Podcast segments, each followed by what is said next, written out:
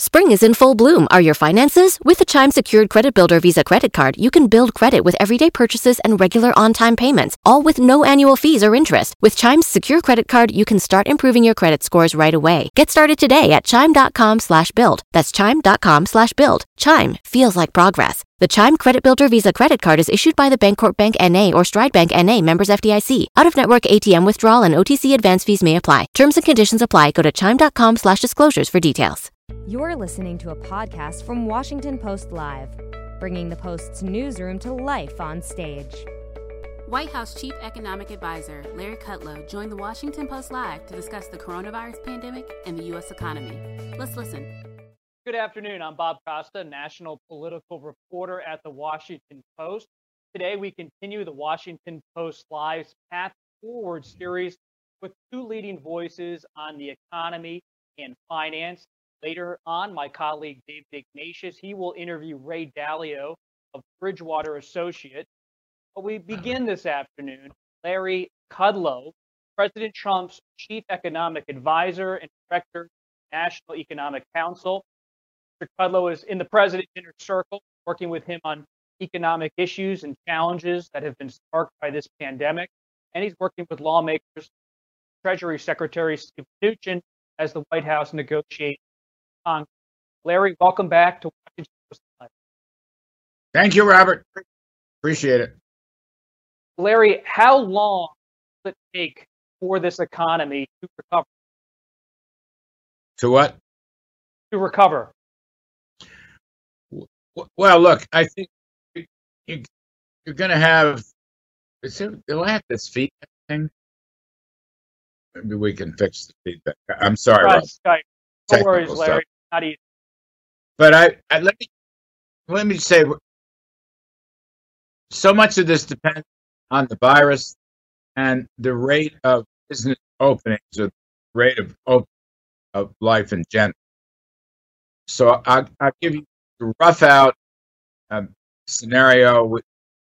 We know, as a consequence of the pandemic, the second quarter will be reported in about a month. It's going to be a very, very significant contraction. Alongside that, we've seen the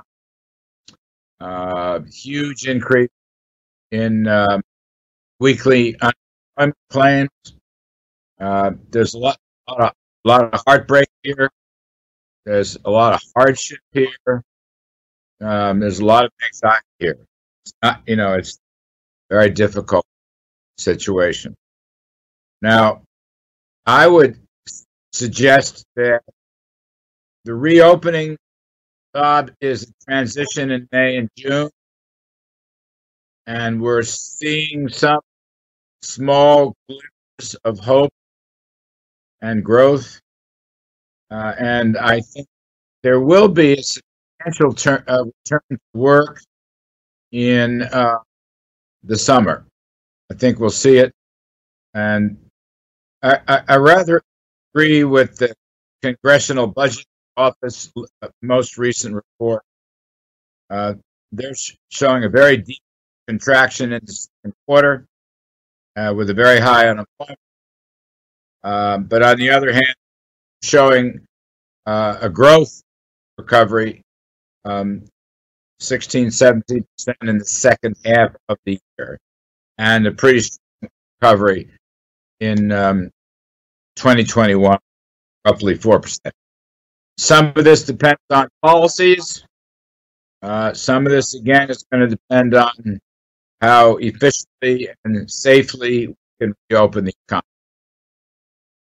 So, Larry, I appreciate you being patient.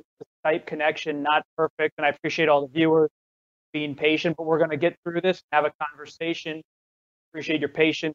Larry, when you talked about the CBO, you're inside the NEC. What's the model you're using on the economy? How are you getting data and processing it? Well, we work very closely with the CA, and we use some of their models, and we use other models the private sector. But I will say that the CBO numbers are in the same ballpark as private surveys or the Wall Street Journal surveys of forecasters or the so-called forecasters. And, you know, this is an afterthought. I don't want to filibuster through this, but look, it's really hard to model a virus or a pandemic like of which we haven't seen for 100 years. And there's so many variables that almost defy modeling. You know, they're health variables, businesses opening, whether they're large or whether they're small. There's got to be testing. There's got to be temperature taking. There's got to be best practices for cleanliness and, you know, washing your hands or rinsing off your hands every day. There's got to be hospital capacity, and there's got to be diagnostic testing. There's got to be tracing.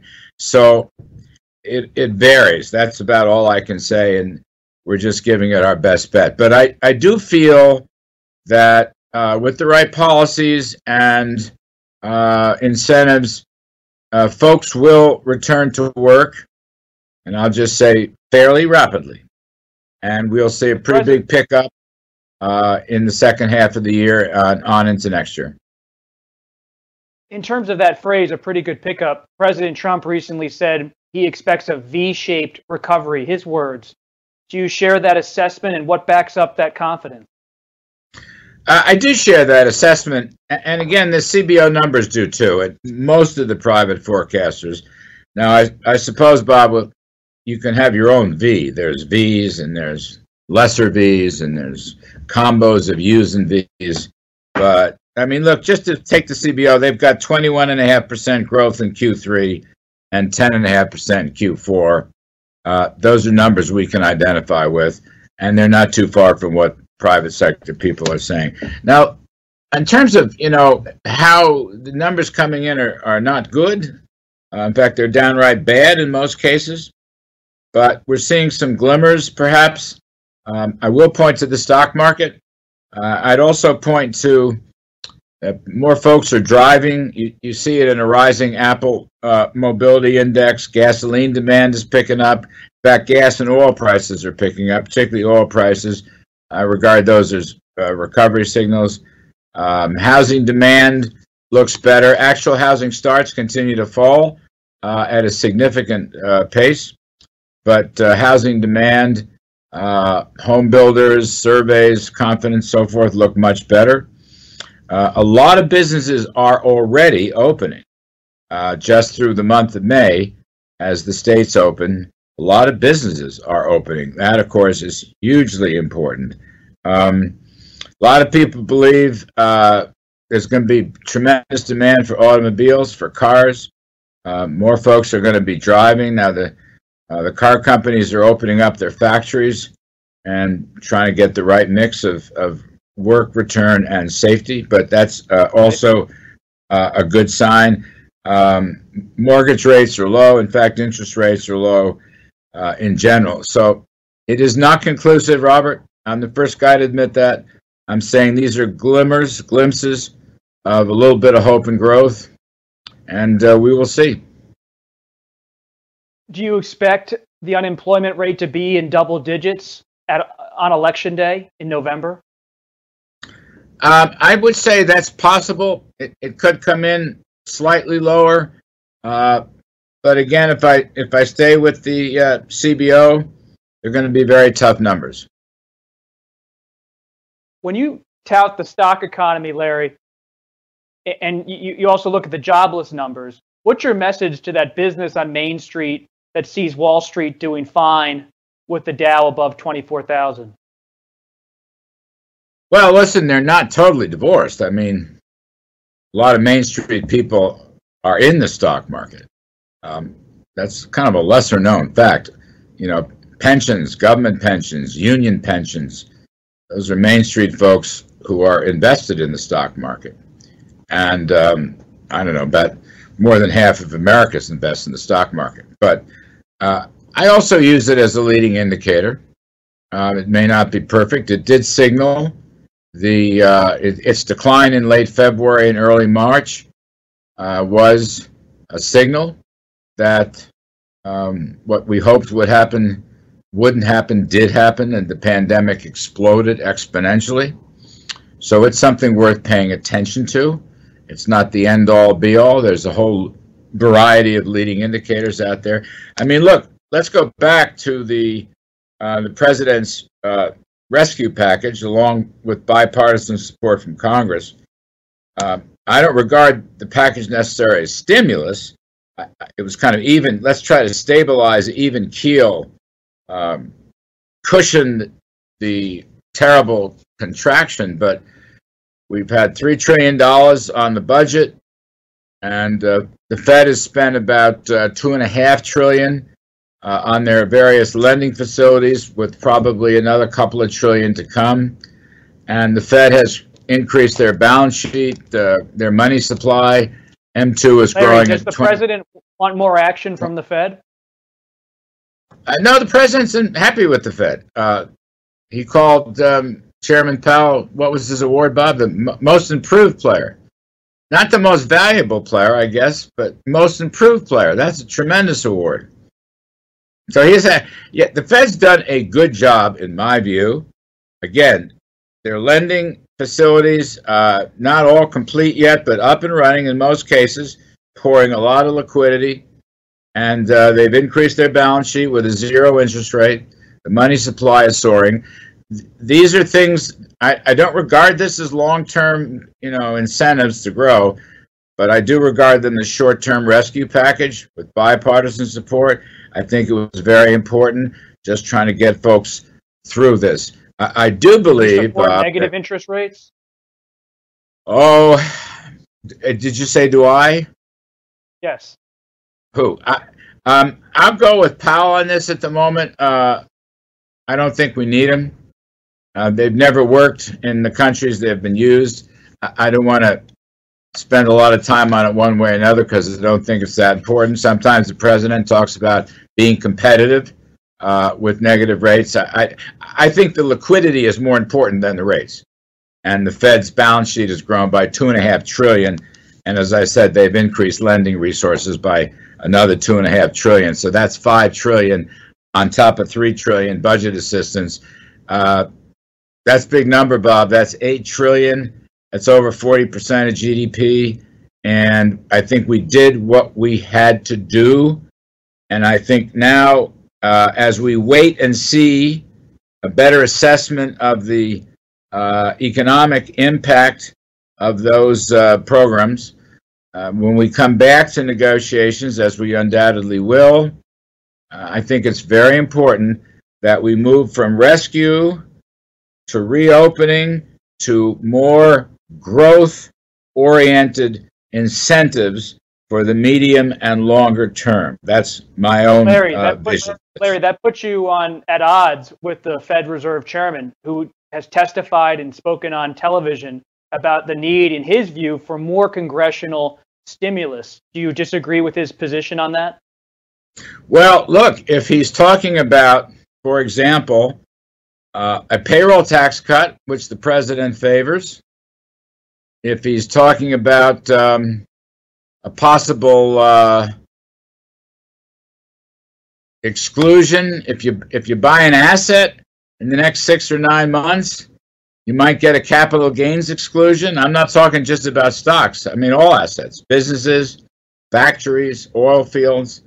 If you're talking about incentives to bring businesses home from China or elsewhere, if you're talking about large tax deductions for dining, entertainment, sports, and travel and tourism.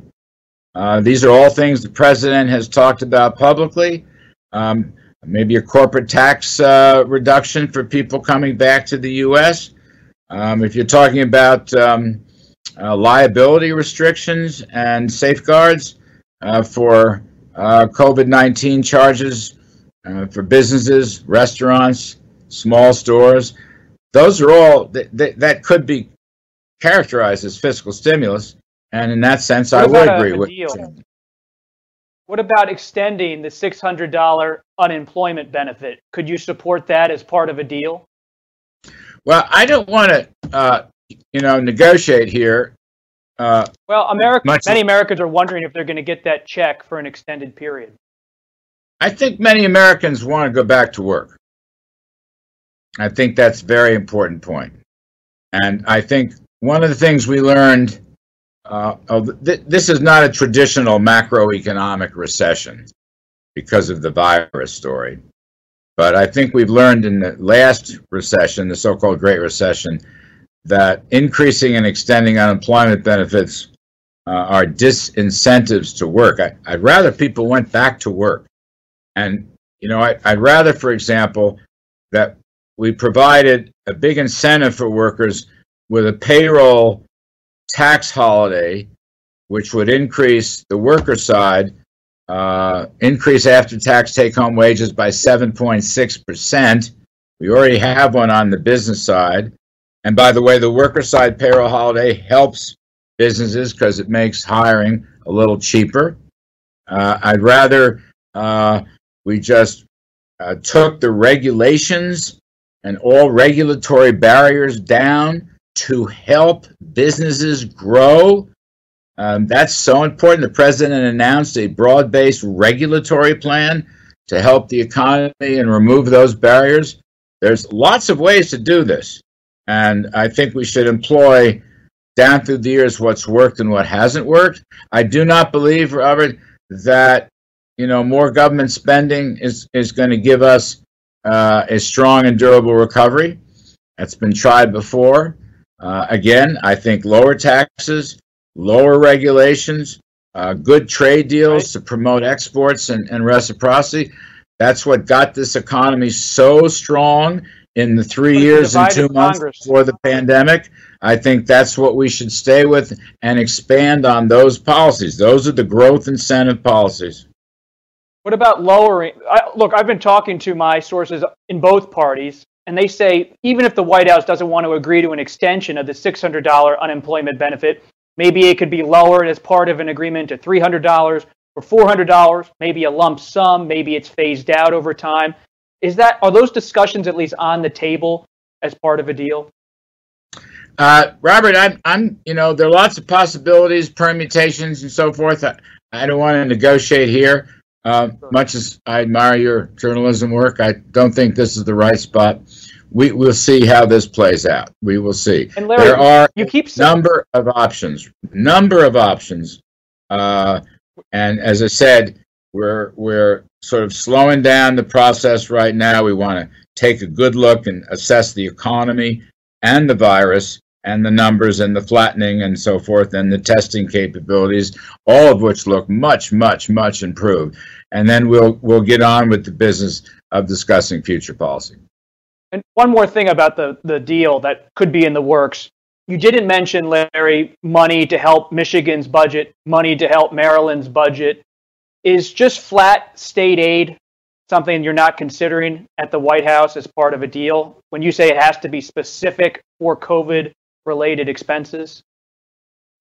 Well, again, some suggestions on the policy side would be more targeted toward COVID-related funding and assistance, frontline workers, particularly.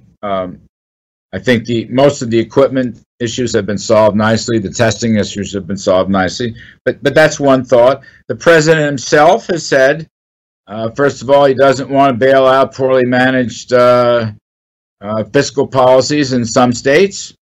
Doesn't want to bail out the pension funds. Those are non-economic recovery issues. They're non-COVID issues.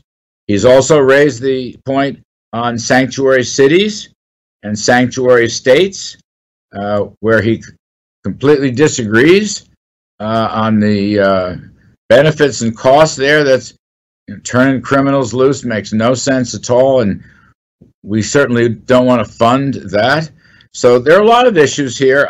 I don't want to pronounce anything. I'm just saying, yeah, that's all on the table. But as you and I have talked, Senator. I've heard Senator Graham, Larry, talk about infrastructure.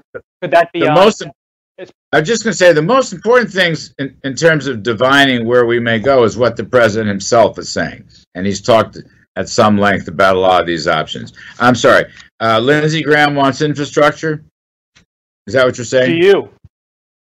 Yeah. I mean, we have had a lot of different infrastructure policies in the NEC, working in the interagency process. We have a lot of plans. You've got a pretty good bill from Senator Barrasso. Transportation Department, Lane Chow's gang, and their team has developed plans. NEC has weighed in, and so have other agencies. So the president himself, from time to time, has been talked a lot about infrastructure. So that could be on the table. I'm saying could. I'm not making pronouncements here. This is all pre-decisional. We got a question from one of our readers, Larry. John Laughlin from New Jersey.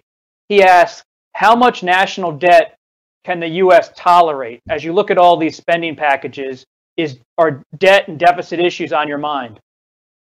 You know, in an emergency crisis situation like this, with the health and well-being of the country at stake, I think adding debt, presumably for good purposes, and I think the Phase 3 package was for very good purposes, don't get me wrong. I don't think we can spend our way out of this forever, but I think that one was very essential, and thankfully it was bipartisan. But no, I'm just at this juncture, no, I think the financial markets, the bond markets, have shown a very strong appetite for Treasury issues. The financing rates, as you know, are very low, more or less 40 or 50 or 60 basis points, less than 1%. You know, it's like a half of 1%. This is a good time to do that. And I think that the U.S. has done this in the past and during emergencies. World War II comes to mind. I think we'll be just fine in our financing. And I will add what I say frequently, because I've heard a lot of incorrect things regarding international relations. The full faith and credit of the United States debt obligations is absolutely sacrosanct. We will never tamper with that. We've gotten a lot of questions too, Larry, about housing and mortgages. Lisanne Butterfield from Oregon asks, what is the expected impact on housing prices this recession-type period? Well, interestingly, a couple things. Number one, housing prices in the aggregate nationwide have not moved much. They're still rising at more or less 4% or so. So there's been no meltdown in housing prices. A lot of other assets are down 30, 40%. So that's one point. Second point is, although new housing starts and sales have plunged with the overall contraction, new home building, same way. But the confidence indexes from the Home Builders Association show a lot of housing demand. That's an interesting point. We'll see if it pans out, but a lot of housing demand. So I think that's a plus. And let's not forget, mortgage rates are rock bottom, absolutely rock bottom. So that's a favorable omen. What needs to happen is income needs to start rising again, jobs, income, businesses, and the overall economy. And I think, again, do you support the federal government ever stepping in to shore up the mortgage services company? I beg your pardon? Could you see the federal government ever stepping in the coming weeks to shore up mortgage services companies? Well, we've looked at that, and actually a number of rules and regulations have been loosened to help them. Unfortunately, there's been mortgage forbearance. But conversely, you know, the action is bad, but people are not losing their homes and mortgages. There's enormous forbearance going on across the country regarding mortgages, enormous. And then I've seen some recent surveys that the rate of forbearance is coming down. That's one of those glimmers of hope and growth.